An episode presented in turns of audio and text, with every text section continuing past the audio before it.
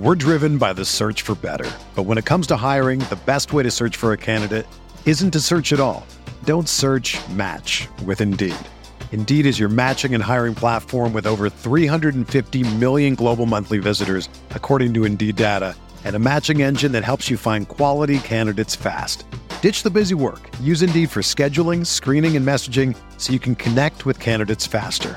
Leveraging over 140 million qualifications and preferences every day, Indeed's matching engine is constantly learning from your preferences, so the more you use Indeed, the better it gets. Join more than 3.5 million businesses worldwide that use Indeed to hire great talent fast. And listeners of this show will get a $75 sponsored job credit to get your jobs more visibility at Indeed.com slash BlueWire. Just go to Indeed.com slash BlueWire right now and support our show by saying that you heard about Indeed on this podcast. That's Indeed.com slash BlueWire. Terms and conditions apply. Need to hire? You need Indeed.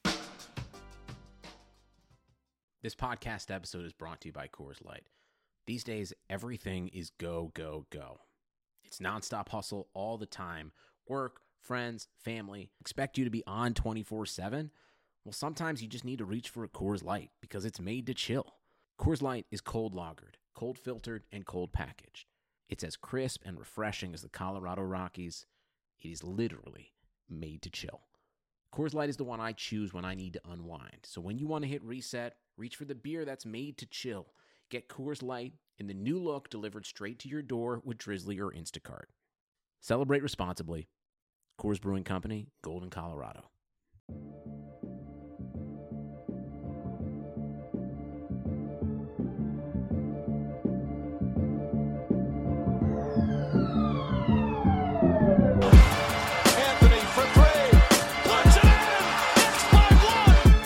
Be honest, I would put myself in the same category as D Wade. Now Artest is jumped over the scorer's table. Artest is in the stands. This man was a bona fide scrub. He can't play.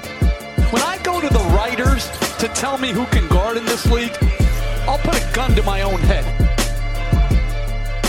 Welcome to the RotoWire NBA podcast. It's Thursday, February 27th. Nick Whalen joined us always on Thursdays by Alex Barutha. Alex, we have a lot to get to. Um, we'll start with the Philadelphia 76ers, who, uh, despite being 13 games over 500, uh, this has not felt like a, a team that's had that level of success. That's won 61% of its games. Um, you know, it's been internal drama, guys in and out of the starting lineup. Um, you know, just kind of issues abound, I guess, throughout the entire organization all season. And just when it seemed like they had kind of started to figure things out in terms of Joel Embiid and, and Ben Simmons playing well together, uh, Simmons goes down just after the All Star break with a back injury. He's out indefinitely. Sounds like he's going to miss probably a minimum of two weeks. And then last night, uh, I don't know if you watched that game at all, but early on in the first quarter against the Cavs in a game that Philly ended up losing pretty handily, uh, Joel Embiid left the game. Uh, kind of reminded me of the Kelly Olynyk, Kevin Love situation from from the playoffs, and I think what would have been 2015, um, where he just got tangled up with Larry Nance, and it, it looked really innocuous at the time. And you know, I think with Love in that situation that I was referencing, like he immediately grabbed his shoulder and ran straight to the locker room, like you knew something was up. Whereas Embiid was grabbing at the shoulder. It was his off shoulder, his left shoulder. Um, he ended up shooting free throws, and you could tell. I mean, he basically had to shoot him one handed. Was not comfortable, um, but it, it seemed like he did all he could to kind of stay on the bench and make it look like he was attempting to return to the game. And then, you know, at some point in the in the second quarter, he was he was ruled out for the night. But we don't have a diagnosis yet. He's not going to play um, in Philly's next game, which of course arrives tonight uh, against the Knicks. So what looked like maybe a, a really easy back to back Cavs Knicks all of a sudden gets a little bit tougher with with no Simmons and no Embiid tonight. Right. And yeah, this this definitely doesn't help the 76ers who had been like that they had put Al Horford on the bench. He hadn't been playing that well. Um, and they just hadn't been getting great production out of like Josh Richardson. Lately, he had kind of been struggling. They're just relying uh, a little too much, probably right now, on Shake Milton. Like we're seeing, uh, we're seeing their their depth issues. What an insane sentence! I know. Uh, well, that that's the thing, though. I mean, their their depth issues are really you know coming out right now because Right. you know that was the thing with this team. Everybody acknowledges that they have one of the most talented starting fives in the league. But as we've seen with the Warriors uh, in the past, that usually comes at the cost of a great bench. There's only so long that you can string certain guys along on rookie contracts and do the financials to have a great bench while also mm-hmm. having this talented of a of a starting five. And um, I don't really expect that much out of them uh, while Embiid and, and Simmons are out. I mean, I think tonight they're like only six point favorites at home against the Knicks. Um, and yeah, it's yeah, I'm seeing six and a half, and I, that's a little higher. I mean, based on how they played without Embiid last night, and, and that's a tough situation. You know, going into a game, preparing like you'll have somebody, and then losing him early. But I mean, they wilted immediately after he left. Yeah, um, and yeah, they just don't. I mean, their their center situation. Obviously, they can play. They can play Horford there but then it's kind of going to be a lot of like Kyle O'Quinn minutes or you know Norvel Pelle. I think is you know technically available to a real person, yes, a real person who is available tonight. Um, and then yeah, it's just I don't know. I mean, if if neither of these guys are you know healthy by the time the playoffs come around, and I assume they'll both be healthy by the time the playoffs come around. But if they can't stay healthy hmm. um, in the first round, I mean, they're going to end up playing someone who's actually good because they couldn't you know get right. a great seed so far. If the playoffs started today, um, I think they'd be playing Miami. Yeah, um, that would be the four or five, and I mean they're lucky that Miami has has kind of struggled at yeah. the same time. I mean that that gap is only a half game right now, and Miami could easily have stretched that to two or three games if they you know hadn't had the struggles of their own. Right. Yeah. Miami. Um, I don't. I don't really know what's been happening to them. I mean, they've had some injuries um, that you know I think slowed them down a little bit, but um, yeah, in general, um, I, I don't know. That's a first round matchup that, that I'd be interested in seeing. Although I, I'm I'm relatively high in the Heat, even though they've struggled lately. Mm-hmm. Um, yeah, yeah. The Sixers at this point, I would say, have very little chance to climb above the four, and it's still important for home court reasons. And you know, the team that they're battling for that four seed most likely is Miami. Both of these teams are two of the the most dramatic home road splits in the NBA. So you know, both of these teams really really covet that four seed. And you know, Miami's the healthier team right now, but you know they had a, an ugly loss at home against Minnesota last night. Um, they lost the previous game without Jimmy Butler. He missed a couple of games with a personal issue, and I mean, just judging off of how that looked last night, I would imagine Embiid is missing multiple games. Um, I think you hope that you know, there's no torn ligaments, there's no dislocation, anything like that. But in, in a situation like that where his shoulder was clearly tugged on, you know, that rarely results in just a, a quick one game absence and then he's back. So, and this is someone too that, you know, even throughout the year has been banged up. You know, I don't think he was 100% even going into last night's game. He still, you know, was kind of trying to figure out how to how to deal with that thumb injury that that had nagged him from before the All Star game. So um, it just continues to get worse for Philly, and I, I think just as they kind of wanted to try this new alignment with Al Horford off the bench. Now they basically have to scrap that plan and, and didn't really get much of a sample to see how it worked. No, not at all. And um, yeah, I mean the I I was trying to look at you know Basketball Reference has the you know five man lineup combinations. Their top 25 man lineup combinations, every single one of them features either one of Joel Embiid or, or Ben Simmons. Mm-hmm. So we don't even really have much of a sample of what that looks like um, in a game context. And I saw you know, the three man lineup of Tobias Harris, Horford, and, and Richardson was like plus four per 100 possessions, but that is almost always going to include either one of Ben Simmons or Joel Embiid. And um, yeah, I just, I don't really know what the, um, you know, what the identity of their team is without those guys because they run such a they run such an unorthodox offense because of those two guys. Right. And so uh, is Brett Brown going to have them play the exact same style? Mm-hmm. If that, I don't even think that makes sense. Is he going to have like a Richardson, Horford pick and pop for the entire game? Like, right? I, I don't know. Without those two guys, this team basically becomes you know pretty similar to a lot of the teams in like the bottom half. You know, like is this roster any better than the Orlando Magic roster, or the you know this is probably closer to like a healthy Bulls roster or a Wizards roster? And I mean, they, you already mentioned this earlier, but they had major, major depth concerns when both of those guys were healthy at the beginning of the year. And in some ways, like thank God they added Alec Burks and Glenn Robinson, who you know aren't you know aren't, aren't going to kind of change the course of your season. But if they had just stood pat and just had James Ennis instead of those two, I mean, you're dealing with even more extreme depth issues. Like at least now you can you can kind of get by and hopefully win games like tonight against New York with with Al Horford, with Tobias Harris, with Josh Richardson. But beyond that, your roster isn't any different from the bottom feeders in either conference. Right. I think they would be in that Brooklyn Orlando tier because Mm-hmm. they basically have one fringe all star in Tobias Harris.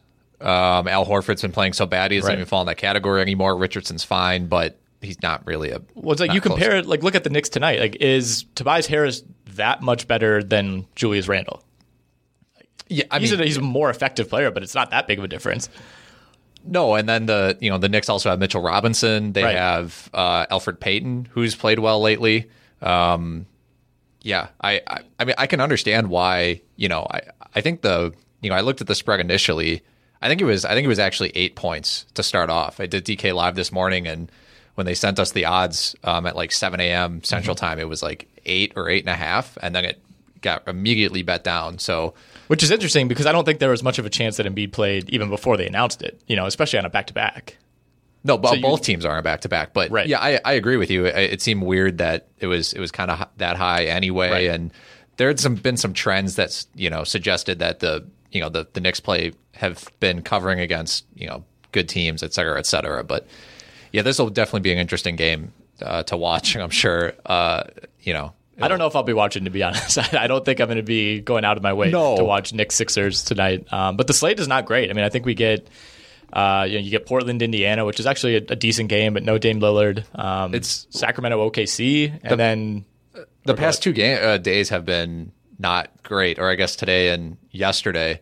Um, I tweeted out that uh, there there were 13 games, or are 13 games, however you want to phrase it, bet- uh, Wednesday and Thursday. Only one matchup between teams with records over 500. So that was Boston, Utah. Yep. Which actually ended up being a pretty good game. Boston won it by 11, but that was close throughout. Um, which let, us just talk about Utah now. They're they're on my list of teams.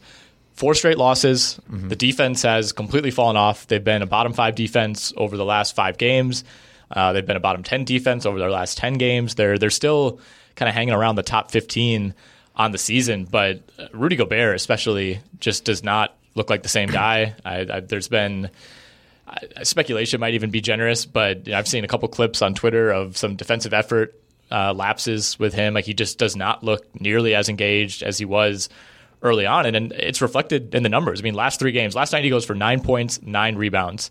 Game before that, 13 points, eight rebounds. Game before that, 12 points, six rebounds. This is a guy that has seven games of at least 19 rebounds on the year. He only has um, seven games on the entire year of fewer than 10 rebounds, and two of those have come in the last three games. So, so something is up with Rudy Gobert. I don't know if it's physical. I don't know if it's. I mean, in some ways, this kind of reminds me of the Sixers in that they're the Jazz are so reliant on a unique, um, you know, kind of defense first center in Gobert and a, a unique offense first player in Mitchell, and then beyond that, they've really struggled to kind of fit the pieces around them. And, and even last night, we saw them announce one lineup, and then an hour later, it sounded like the players had some input after that lineup was announced, and we get a different lineup. And and Mike Conley was was not good again last night. It was it was kind of the Mitchell show early on. Joe Ingles wasn't good in that game either. Uh, and all of a sudden, Utah, you know, another one of those teams that we discussed as being pretty top heavy early on, and for the most part, it's worked for them this season. But suddenly, they've kind of fallen into this slump where, you know, if if it's not a career night for Donovan Mitchell, and if Rudy Gobert, you know, isn't operating at 100% effort at all times, they've really, really struggled. Yeah, I mean Donovan Mitchell's been great lately. Yeah, he's been good, I mean he's he's scored over a third of the team's points over the past three games. I mean he's which he's, is good, I guess. I Don- Donovan Mitchell's a really good player, but I, I don't think he should be scoring a third of your team's points. I don't think that's the key to winning games. Um, and yeah, something's going on internally that I, I don't know if it's I, I don't know. Some of the some of these team situations have been, um, you know, we, we we saw kind of the same thing with Kyrie going to Brooklyn, where there were these teams that had kind of built up this, you know, uh, I guess, you know, playoff caliber teams like internally uh, through good coaching, through good management, through the players developing, and then all of a sudden you, right when you decide maybe we can't get over the hump, you bring in some talent from other teams. You bring in Mike Conley, you bring in Bogdanovich for the Nets, you brought in Kyrie for the 76ers, you brought in Al Horford. And then all of a sudden, these teams that were just like internal chemistry teams that have been building, um, I don't know if it makes them feel like, oh, the front office doesn't believe in us, or if the one guy coming in feels like an outsider and can't just like fit in. But a lot of these teams that have been in these situations are having issues this year. Um, and the Jazz are, are definitely no exception. Yeah, they've lost 10 games this year by at least 10 points. Three of those have come in their last three games. Um, and, and, I think this goes beyond the Conley issue. I mean, that, that's been an issue all year. I, I'm just so surprised, and I still am, that it turned out like that. Like the Kyrie thing, I think you could, even if you were the most optimistic Nets fan or Kyrie fan, you could at least kind of see this coming. Like Mike Conley is on the complete opposite end of the spectrum, you know, just in terms of right, yeah. not only the personality type, but just the style of play. He doesn't, he's never commanded the ball. He's never been high usage as far as star players or point guards go. And it, it just seemed like such a, a lock that he would be a perfect fit for a team that needed a guy just like him. And I mean, the fact that they're where they are and, and that's been such a disaster, I guess, speaks to to how well this team, you know, has that kind of infrastructure, like you mentioned. But I mean, all of a sudden you look at the West standings and they're only a half game ahead of Dallas, and they, they really can't fall further than seventh. Um, but I, I, think, I mean, Utah was a team that was in second not that long ago. And, and all of a sudden now you're staring down a matchup with maybe Houston in the first round. And if this continues, like you maybe get the Clippers in the first round. And I think that's probably the matchup you want to avoid most. Yeah, Conley obviously hasn't been good, but it's not like you know atrocious. Like his on off, mm-hmm. the, the, team's four points worse per 100 possessions when he's on the court, which isn't egregious. It's not great, but it's not horrible. Um, and yeah, I mean they, they they rightly should believe that they are a more talented team than Dallas, um, or maybe even OKC just on paper. Mm-hmm. I think they they would be right to believe that, but um yeah, something's just off. It's it's really hard to put a finger on it because until something you know gets leaked or um, you know one of the players actually like kind of has a you know like a Kevin Love moment or something, then we we probably won't know. But mm-hmm. yeah, this is a team that you know people were talking about at the beginning of the year, like oh this is a dark horse for uh, to make the finals. I think uh, they were James picked to to win the West in the regular season or finish with the best record. Right, and that wasn't no that that was a pretty common opinion, right? Um, for for people to have, and it's just kind of been a letdown. Come prop up on Thrive Fantasy this NBA season. Thrive Fantasy is a daily fantasy sports app for player props. They've eliminated the need to do countless hours of research because they only ask you about the top tier athletes in a respective sport. Choose 10 out of the 20 player prop options to build your lineup. Each prop is a fantasy point total associated with the over or the under based on its likelihood to occur. The more points a selection is worth, the riskier it is. Rack up the most points, you can win a share of the daily prize pool. Thrive has over $2,000 guaranteed each day in prizes for its NBA contests alone. Use promo code RW, that's the letter R and the letter W, when you sign up today, and you'll receive an instant match of up to $25 on your first deposit. Download Thrive Fantasy on the App Store or the Google Play Store, or by visiting thrivefantasy.com. Sign up and prop up today. So they were the latest victims of Jayson Tatum last right. night. Uh, over his last 10 games now 31.1 points, 7.9 rebounds, 2.9 assists, 1.1 steals, 1.2 blocks, 53% from the field, 50% from three on nine attempts per game. He had eight threes uh, a couple nights ago against Portland, has three threes uh, last night. That was his f- second fewest in that 10 game span. He had, he had one game where he was 0 for 7. That was in, in that blowout loss to Houston. Every other game besides last night, he'd hit at least four threes. So, I mean, to me, it's I, I think the thing a lot of people talked about coming into the year was Tatum, with Tatum was stop shooting jumpers, get to the hole. That's what worked for you as a rookie. And uh, strangely enough, I mean, he's getting to the hole. He, has double digit free throw attempts in, in three of his last seven games. You know, he's gotten there, I think, at least eight times in like eight of his last 10. So that is working. But uh, to me, from what I've seen, you know, I watched them last night, watched them against the Lakers on Sunday. It's the jump shot, I think, especially from three, that's kind of unlocked everything for him. Yeah, um, and he's still maintained like some good shooting around other parts of the, uh, you know, the hoop. He's he's uh, 38% from floater range, which is like a, a 5% improvement from last year. Mm-hmm. He's basically maintained his his mid range jumper. So when he can improve on his three, he basically just improved as a shooter overall, like you mentioned. Right. And, um, you know, someone who, you know, he still has um, some flaws in his game, you know, as far as playmaking goes. Um, but other than that, I mean, it's really hard to, to, to poke too many holes in, in Jayson Tatum's at least offensive. Mm-hmm uh, repertoire at this point, and he's he's made like you mentioned great strides as a defender lately. Um, and as a you know as a team, the Celtics. I mean, the Celtics really need to play team defense because without a center mm-hmm. or without a, a, traditional, you know, I guess a good center. Yeah, well, T- Theis is good, um, but yeah, without a lot of um, like excellent rim protection or anything Right. like that. They just need to try to cut guys off before they get to the rim even. And Tatum's been really good at doing that. Um, and and so him, you know, excelling on both ends of the court is really just fueling the Celtics, looking like, um, you know, at, at this point, looking like maybe the threat to to give the Bucks um, some problems in the Eastern Conference Finals. But it feels like it feels like there's a different team every th- three weeks. Yeah, oh, they've been doing most of this without Kemba. You know, the last Yeah, the too. last few stretch of games, and he might miss more time as well. I I still have a hard time believing that they're in that category. Like uh, they're only one game behind Toronto. I think that's what's maybe most incredible. Is that I Yeah. think Milwaukee's just kind of been an afterthought the whole year because they've been so good. They haven't Right. struggled really at all. It's just been they've just been this buzzsaw. There hasn't been that much talk about them specifically. Whereas Toronto, it seemed like for the last month was kind of the team everyone was praising. All of a sudden, you look up and Toronto's only one game ahead of Boston. So, I mean, in terms of those teams, you know, overall success, I I don't think Boston has been talked about quite in that same breath. But to me, Boston, Toronto are now kind of on their own tier secondarily. And I mean, you have you have now a five game gap between third place Boston, fourth place Miami.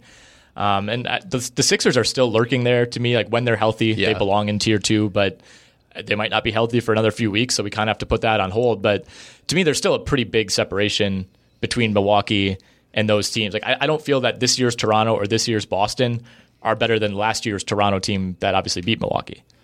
I agree. Yeah, it just it just feels like we, like I mentioned, every every few weeks one of these teams gets gets really hot or gets Yep. cold. Like Miami's cooled down. Everyone was like, "Well, Indiana's playing really well. Just wait till they get Oladipo back." Rest in peace to that. Like Yeah, they've been so much better without him. it's alarming. Even even when he hasn't played lately, it feels like it something got messed up. at They've some- won. Didn't they, they've won their last two by like huge margins with him out. Did they? Yeah, they well. I mean, they, they were against bad teams. I think they beat. Oh, um, Charlotte They beat like Brooklyn. I think the other night by like forty. Um, but yeah, I, to me, like the Oladipo thing. If that's if a month from now he's averaging twenty a game and shooting forty five percent, like then Indiana maybe becomes more of a threat. But I got to see. I, I want to see him play like two consecutive, not even good games, just like slightly above average games before we start factoring that in because he's just been actively killing them, uh, especially on offense when he's been out there. But um, I, I feel the same way in the West to some degree. I just I just don't trust, and I know the Bucks haven't necessarily given anyone a firm reason to trust them um, in, t- in terms of actually getting through the East yet. But with, with LA, the Lakers, I did not see them getting off to this kind of start whatsoever. I thought for sure that they would be one. They would kind of be more into that thick of maybe three through six in the West. I thought LeBron would maybe miss a little bit more time for rest. I thought Davis would miss more time just because you know he has been nicked up, but just Right. just been playing through it. Um, and that that duo has been enough to carry what's been a pretty pedestrian supporting cast. I mean, they've gotten almost nothing from Kyle Kuzma. I think this is basically Yeah. statistically this is like the worst case scenario for Kuzma this season. And this team, you know, right now in the loss column is only four games worse than Milwaukee, um, which, which I, I think they're still on different tiers just in terms of the consistency. You know, the Lakers, have, especially against good teams, have struggled at times this season. Um, but to me, like the Clippers in the West and the Sixers in the East kind of mirror each other. I'm, I'm much more scared of the Clippers. I, I think they're the better team, but no matter how many games they lose, no matter how bad things might look at certain times, I don't think the Lakers want to see the Clippers, and I think the Bucks feel better about playing the Sixers, but I don't think they would necessarily welcome that matchup. Yeah. Um, the yeah the the Lakers have have just looked well. The, the Clippers are another team that kind of fits that that uh, bill of what I was talking about before, where they had this. They were a playoff team last year, kind of built internally. The Lou Williams, Montrezl Harrell thing. You know, they had they had Shamet late in the year. They had Gilgeous Alexander, and then they bring in these basically two mercenaries to come in and like carry them. And now the chemistry seems off. Yeah. Um, and that might all change in the playoffs once they if they blow through the first couple rounds. But I don't know if that's really going to happen either. Um, you know, they could end up playing like Denver. Yeah. I, I don't know. The, Even the- last night was weird for them. Like Paul George, 11 points in 28 minutes. Right. Just it, it, something's off. I, I still I still think they can turn it on. Like they have so much talent. Like um, I think Bill Simmons said on his pod this week that he he thinks they have a better chance to lose in round one than make the conference fi- or than make the finals. I don't believe that at all. I think Kawhi is has kind of become maybe underrated now. Which that that's gone on a complete roller coaster the last couple of years. like I, I don't think he's ever been overrated. I think he was properly rated at the end of the finals last year. Maybe became slightly overrated as the like this guy's the best player in basketball for sure, hands down. I think some people were saying that. Um, but now I, I think people kind of have been dogging him all year for missing games and whatnot. And he's he's become underrated. And I think he'll remind people in the playoffs like just how much even if Paul George isn't playing well and is giving them his B plus game. Like Right. Kawhi is on that level with LeBron, KD, and I don't know if there's even anyone else who can single handedly pull you through playoff series. Maybe not pull you all the way to winning the finals, but can pull you through those series early on. Like a Kawhi team is not going to lose in round one. That's that's silly to say. No, um, I would love to see a Clippers Thunder first round though. I mean, Yeah, I would, that'd be great. That would be great. Um, I I guess just two points that the Lakers, their most frequent five man lineup is plus 12 and a half. Their third most frequent is plus 15. Their Mm-hmm. fifth most frequent is plus 17. Like they have a lot of lineups that are just. Do those all include people. LeBron? Uh, it looks like it, Yeah. I mean, he. I was looking at although one of them doesn't. This which, uh, which one is that? Uh, this is plus five, but it's uh, Caruso, Rondo, KCP, Anthony Davis, Kyle Kuzma. How many minutes has that played? 71. Okay, uh, not not a smallest sample size. Uh, I don't know. They they they had pretty limited flexibility. Obviously, it's not like they could add anybody huge at the deadline, but it. I, I just worry about that depth, and I, I worry a little bit about Anthony Davis. I I mean, I know he's he's a hands down to me top seven player in the league, but I there I've, I've like I said I've watched probably 85 to 90 percent of Lakers games this year, and he has it on certain nights, he doesn't on other nights, and that like that can't fly in the when you get to the conference finals, you need to have it seven games in a row against the Clippers. Right. And I guess with the Clippers, like, they're, they have, they have some good role players. They have good depth, but there, there are some pretty significant flaws with some of those guys. Um, you know, obviously, you know, Lou Williams, not a good defender. No, horrible. bad defender. Horrible defender. Uh, Montrezl Harrell's undersized. Um, not like an elite defender by Mm-hmm. any stretch. Landry Shamet, I just don't have a ton of confidence in him. Even Zubac has bad taste in TV shows. Yeah, Right. They all have their flaws. Beverley, you can't really trust offensively, and then Yep. you get to guys, you know, like JaMychal Green, Rodney McGruder. Like, are these guys even really going to play uh, down the stretch? And obviously, Marcus Morris is there now, but I mean, how many? The Morris is cancel out to me. I, I Yeah. wasn't I wasn't like thrilled about either of those additions. It's like a net neutral. Yeah, actually, I mean, I, Markieff for the Lakers, he didn't play that well the other night. Um, kind of looked out of sorts and had a few defensive lapses. Like it was clear he wasn't fully up to speed. But like, just having another guy, you know, like not having to not having to throw Jared Dudley out there for six minutes a night, you know, stuff like that. Even I think Kuzma only played like twelve minutes. say, when Kuzma's in that playing game. bad. right? And Kuzma was terrible in that game. Like just did was passing up open threes to take contested twos, things like that. And you could tell, I think in the second half, Vogel was just like, "You're done. We're we're going with Markieff." So like, even though maybe it's like the lesser of two evils, like just having that other option is huge because the Lakers like just didn't have a body. You know, that was Dudley, it was Troy Daniels, um, and for a while there it was Caruso, although he played really well. Um, so just just getting like a competent NBA player, I think, was big, which which is a crazy thing to say for a team that that has this record, but. Uh, this season, I think it's just gone the opposite of the way I thought it would for LA. You know, I thought I thought kind of I thought the Lakers and the Clippers would be flip flopped in terms of how they've played Sure.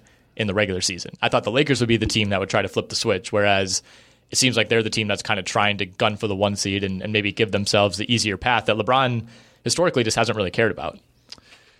Yeah, I, I I can definitely see that. I think um I think the I think the most ideal we we could get a first round if things break right of Lakers Pelicans, which would be an awesome first That'd round. awesome. That'd be a really tough. I think that like the Lakers might sweep that, but it would be a tough, tough sweep. And then we could also get like Clippers OKC as a first round. And that would be normally first round matchups are, are pretty lame, but Yeah. that would be both of those would almost be must watch like Oh every yeah, night. I think every series in the West is going to be must watch. Like that's true. like I, I as much as I like watching the Bucks, I will not be like making sure I watch every single minute of Bucks magic. Right. You know. Yeah. Um. But even like yeah, the eight seeds like no matter what the eight, even if like the Spurs sneak in as the eight, like I'd rather watch them than the Magic. You know, like whether it's the Blazers, the Grizzlies, or the Pelicans. Uh, or even the Kings, who've kind of forced their way into this discussion as well. I mean, the Kings are a half game behind New Orleans all of a sudden. Any of those teams would be really fun, you know, and, and again, probably ends in a sweep, but you're at least entertained by what's going on. What's the one team that the Clippers wouldn't want to face most? Do you think that's OKC? That's tough. Um I mean, does anybody want to face Houston? I don't think so. I, I think that's, yeah, I think I would rather face OKC than Houston if I'm the Clippers. I don't know how they feel internally about that, but you know, like if you're okay, like who's OKC throwing on PG and Kawhi? Yeah. You have some long, you know, Terrence Ferguson, Darius Bazley types, but nobody who has like the the firm side. You know, those are long, stringy type of wings. I don't think you have the body style of, of guys to to to No, and those guys- Kawhi specifically. Those guys aren't really experienced either. right. Like it's like Gallinari in the, against that team. Yeah, I, I I think maybe maybe it is Houston because, I mean, you at least have Covington and Tucker to throw on Kawhi, basically shadowing Kawhi and Mm-hmm. and Paul George all game, um, and then you have the, the Westbrook versus Beverley thing as that that could get out of control for both sides. Honestly, Um, I think Dallas is is an interesting one too. I mean, I don't think anyone like if that's the seven seed. Like, if, let's say the Clippers get the two and Dallas is the seven. That's about as tough of a seven seed as you're going to get. Like, you have a guy who might be third in the MVP voting, who's arguably a top three or four offensive player already. The best offense in the league by far. A great coach. You know, you have some big bodies. You have guys like Dorian Finney-Smith. You know, to throw at Kawhi. Like, I, I think that would be kind of a sneaky tough one. yeah. I mean, Dallas. I mean, yeah, they they just have with Doncic there. I, I mean, really anything could happen. Right. I mean, right now they're geared up to play Denver, and that series would get pretty interesting. Obviously, Oh yeah, you I would almost pick Dallas in that. be interesting to see what kind of you know money you could get for that. But yeah, I mean Dal- Dallas losing Dwight Powell's unfortunate, but Yeah. I'm sure they would try some like Boban against Jokic Right. and try to like junk it up a little bit. And Yeah, Dallas has more options than your typical seven seed. they do, and they have they have a lot of versatile guys um, like Delon Wright. You know, they don't play him that much, but his 25 minutes are super valuable. Mm-hmm. Um, Tim Hardaway Jr. can get hot. Obviously, Porzingis, Yep. um, two way player, and yeah, they're they're really good. Support for this podcast comes from U.S. Bank.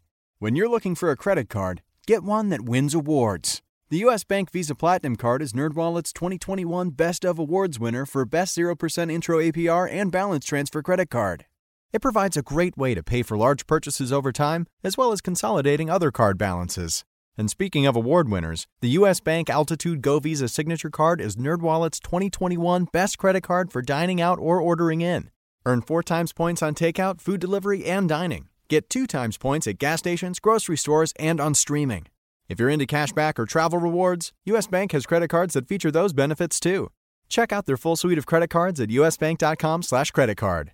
The creditor and issuer of these cards is U.S. Bank National Association pursuant to a license from Visa USA Inc., and the cards are available to United States residents only. Some restrictions may apply. Member FDIC. Um, okay, a couple news items. Just before we hopped in here, Kelly Oubre, uh, torn meniscus, although he, he is seeking a second opinion. I almost always that results in yes, you do have a torn meniscus. Not oh, we totally we totally botched this one. Turns out your knee's fine. Uh, so he, he's probably out. I would say what minimum of like a month.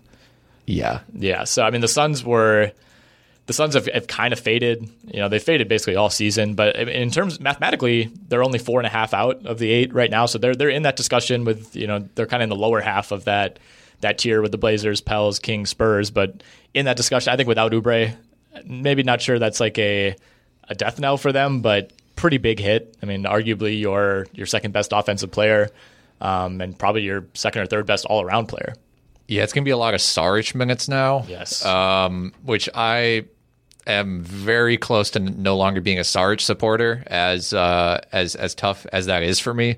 Um, I still still loved him during those process Sixer days, but yeah, I mean, um, yeah, I think the I think the Suns are out. I mean, Devin Booker's been amazing. DeAndre Ayton has had a great season, um, especially in fantasy.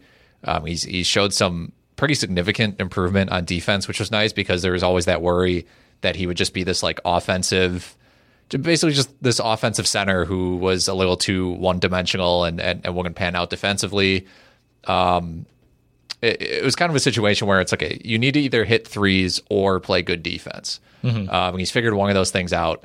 Um, but yeah, I just I just don't know if they have the talent. Like Mikal Bridges is really good. I really like him, but like I said, without Oubre, you're replacing those minutes with Dario Saric and Cam Johnson, and you might try to go small or or maybe super big and put Baynes in there, um, Okobo. Like it's just they just don't have the talent to to really deal with this. Okay, so before we head out, um, I want to look at some of the bets that we've been keeping an eye on throughout the year, and these continue to be updated, and some are taken away, some are added uh, on the DraftKings Sportsbook. But for most of the year, uh, you, you've been able to bet um, kind of moving odds on win totals for the Lakers and the Knicks, and DraftKings has now updated that with three more te- or four more teams. You can now bet on the Celtics, Clippers, Bucks, and Pelicans kind of a live over under for the rest of the year. So the Bucks over under is set at 70 now. Um, Okay. They're they're going to smash like their preseason over under. I don't even, don't even remember what it was, like 62 and a half maybe. I want to say something like that. Uh, 57 and a half. 57 and a half? Yes. My God. Uh, yeah, so they'll beat that in a few weeks here. But um, over under 70. You can get over 70 at plus 130, under 70 minus 155. I might go under. I, I it's tough. I mean, they you know they don't have a particularly easy schedule, um, and I think I don't know. I I don't think they'll like purposely rest guys, but anyone anyone who has a s- slightly sprained ankle, basically who gets a boo boo, I don't think is going to play. They could only lose one more game the rest of the way if you're going to hit that over. You know, it's not 69 and a half, like it's 70. So you, they need to get to 71, which I feel like you should get better odds for that. Like plus 130 to me is not enough to make that bet. I, I think the value is is on the under. I I, I, I think I said on last week's pod, I think they get to 69 I, because, you know, at some point Giannis is going to sit or they'll have a game like Indiana where he, he sits out and they, they just don't have it. They almost They- lost to Washington. Right, with Giannis. Like he still has those nights every now and then where he gets in foul trouble, jump shot isn't falling, you know, just kind of ends up all of a sudden he's at five fouls midway through the third. And I mean, and the way the Bucks play. I mean, obviously it's been working all year, but they're the way that the way that they give up so many threes, they give up the most threes in the league. Some bad team can just get incredibly hot from three and Right. pull off a win just because. Um, Yep. Now, you know, it's obviously they only have eight losses doing it this way, so that's good. But yeah, I would agree. I mean, I would definitely, I would, you know, uh, I would put down, I think, 155 to win 100 in in this case. Lakers are at 62 and a half. Uh, over 62 and a half is plus 105, under 62 and a half minus 127. They're currently 44 and 12. So that would mean you can get seven more losses the rest of the way and they can hit that over and, and finish 63 and 19. I could see that. I could I could Yeah, see seven them. losses seems like kind of a lot. It does, and um, they have a relatively easy schedule the rest of the way. Um, it's not stunningly easy, but they have Golden State tonight. They have Golden State again at some point. They play the the Timberwolves twice. They play the Cavs. They play the Pistons. So yeah, that one doesn't. I don't have as strong as an opinion as I do on that Bucks one. That one I would I would almost get now because I think it's going to change. So they they have they're at Golden State tonight with no LeBron. I, I'm of the belief that that's going to be a close game. You know, we'll see. I, I would hope Davis is enough to to win that for for the Lakers. Assuming LeBron's back, you go at Memphis Saturday, um, and then at New Orleans Sunday, which is a fairly tough back to back against two fairly good teams. I mean, the, the Pels gave them a run in LA on Tuesday, but then you have a stretch um, beginning next Tuesday, consecutive games against the Sixers, Bucks, Clippers, Nets, Rockets, Nuggets, Jazz, Jazz. So with the exception of the Nets, those are all exceptionally tough games. Yeah, and the 76ers, we don't know the state of you know what Mm-hmm. yeah, that's maybe you catch be, a break there. right? Um, but home against Milwaukee, I mean, that's going to be, you know, a game of the year type of potential, at least game after the break. You know, I, I think their first matchup back in, what was that, November maybe?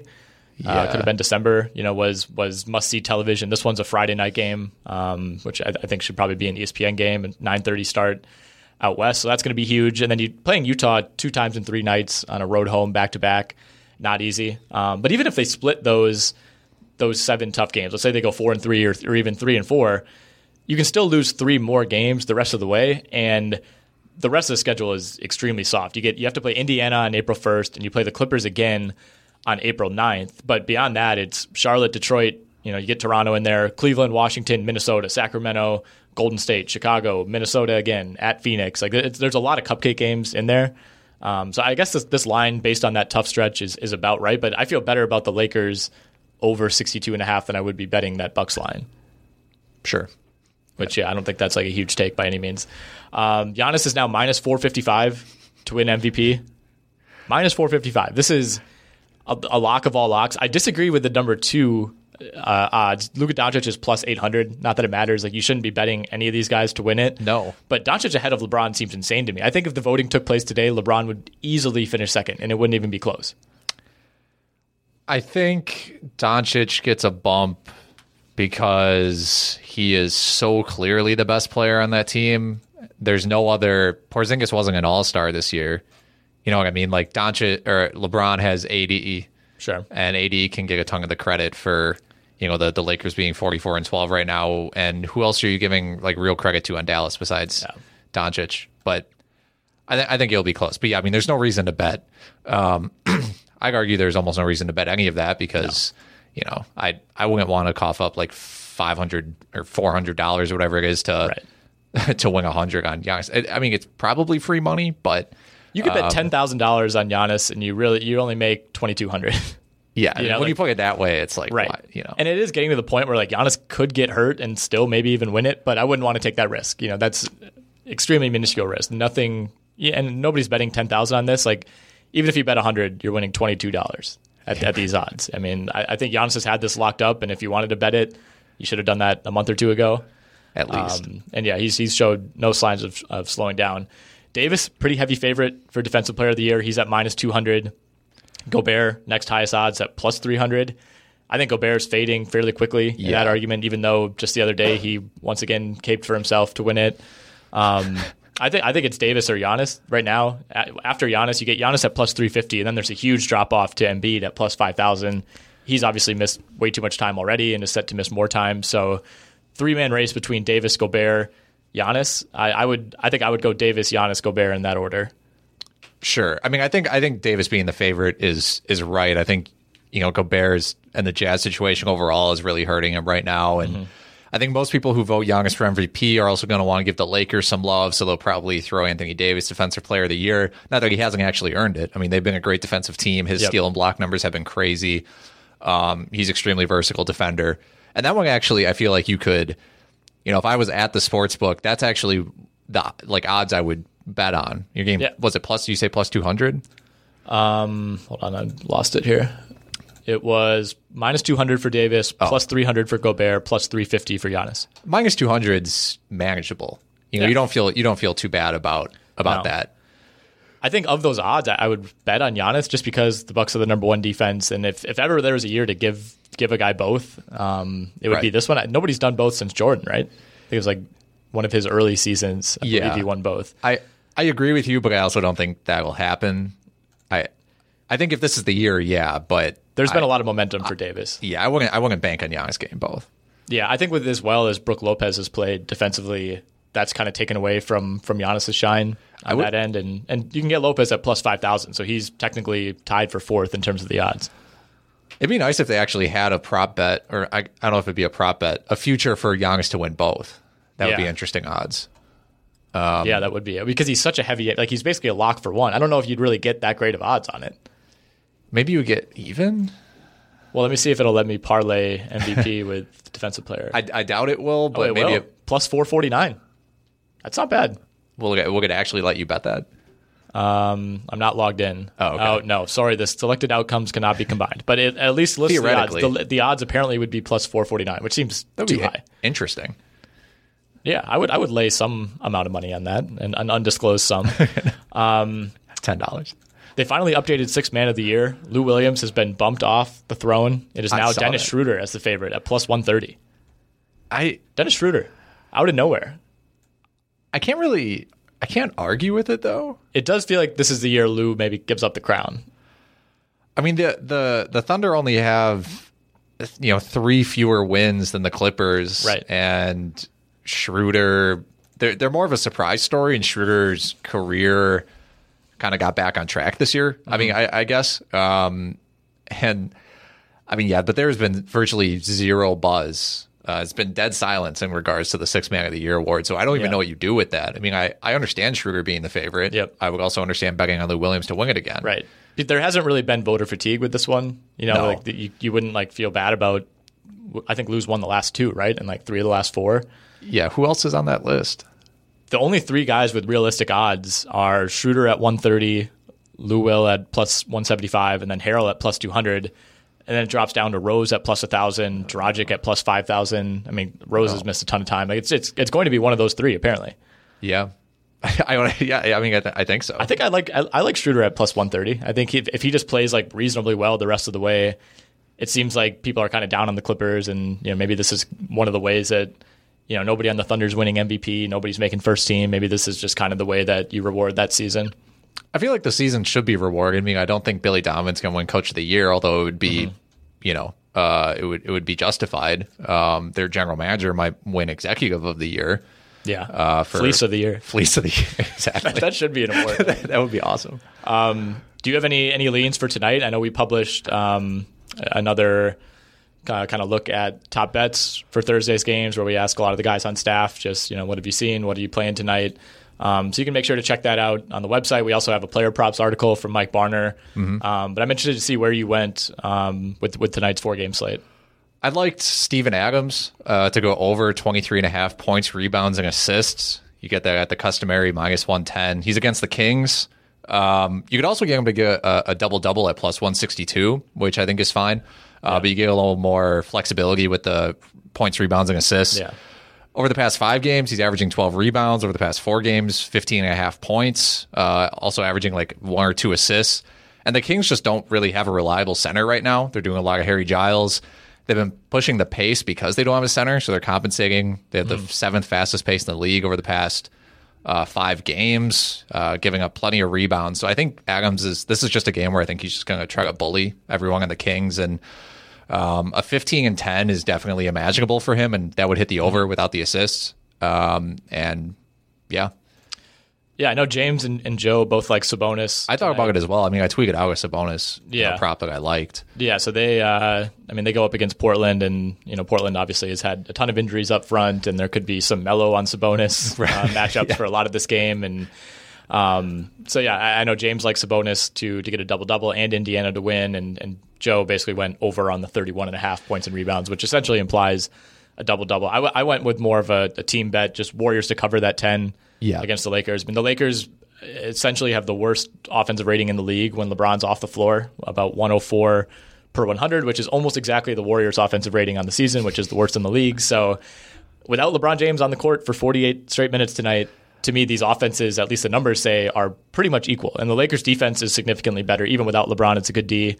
Um, so I, I think the Lakers probably win this game, but Yeah. they played they played the Warriors close a few weeks ago with LeBron, um, and and the Warriors should be at you know full strength for them at this point. No Clay, no Curry still, but we expect Draymond to play. Looney's back. I, I don't know. I just haven't seen enough from Davis to think that he can firmly carry this team into what should what should for most teams be a blowout. Yeah, I mean the way the way that I viewed this was, um, you know, the, the Lakers are basically a 500 team without LeBron, and you're Yeah. getting the Warriors to cover 10 points at home against a 500 team, which Right. seems great. And also one one that I uh, you can get the Warriors. I think it was over 105 and a half points as their team total, which I actually really like because I think the Lakers are. I mean, they're worse defensively without LeBron, but I think they'll be pushing the pace more Yes, without him exactly. because he slows the ball down a, of ton. Rondo, yeah. So I think they'll be running up and down the court. I think they're worse defensively. I think the Warriors. I think Warriors plus ten and Warriors over one hundred five are, are two good bets. Yeah, when I first saw that line, I just assumed the game was in LA. Like, Right. I mean, I, I get the Lakers. You know, we just praised them about you know being four games worse only in the loss column than Milwaukee. Like, they are a great team, but they're not the same team without LeBron. That's just a fact, and they're not even close to the same team when he's not out there. So, um, yeah, that'll be an interesting one to keep an eye on. Like we said, kind of a, a lackluster national TV slate tonight, but uh, a good one still for betting purposes.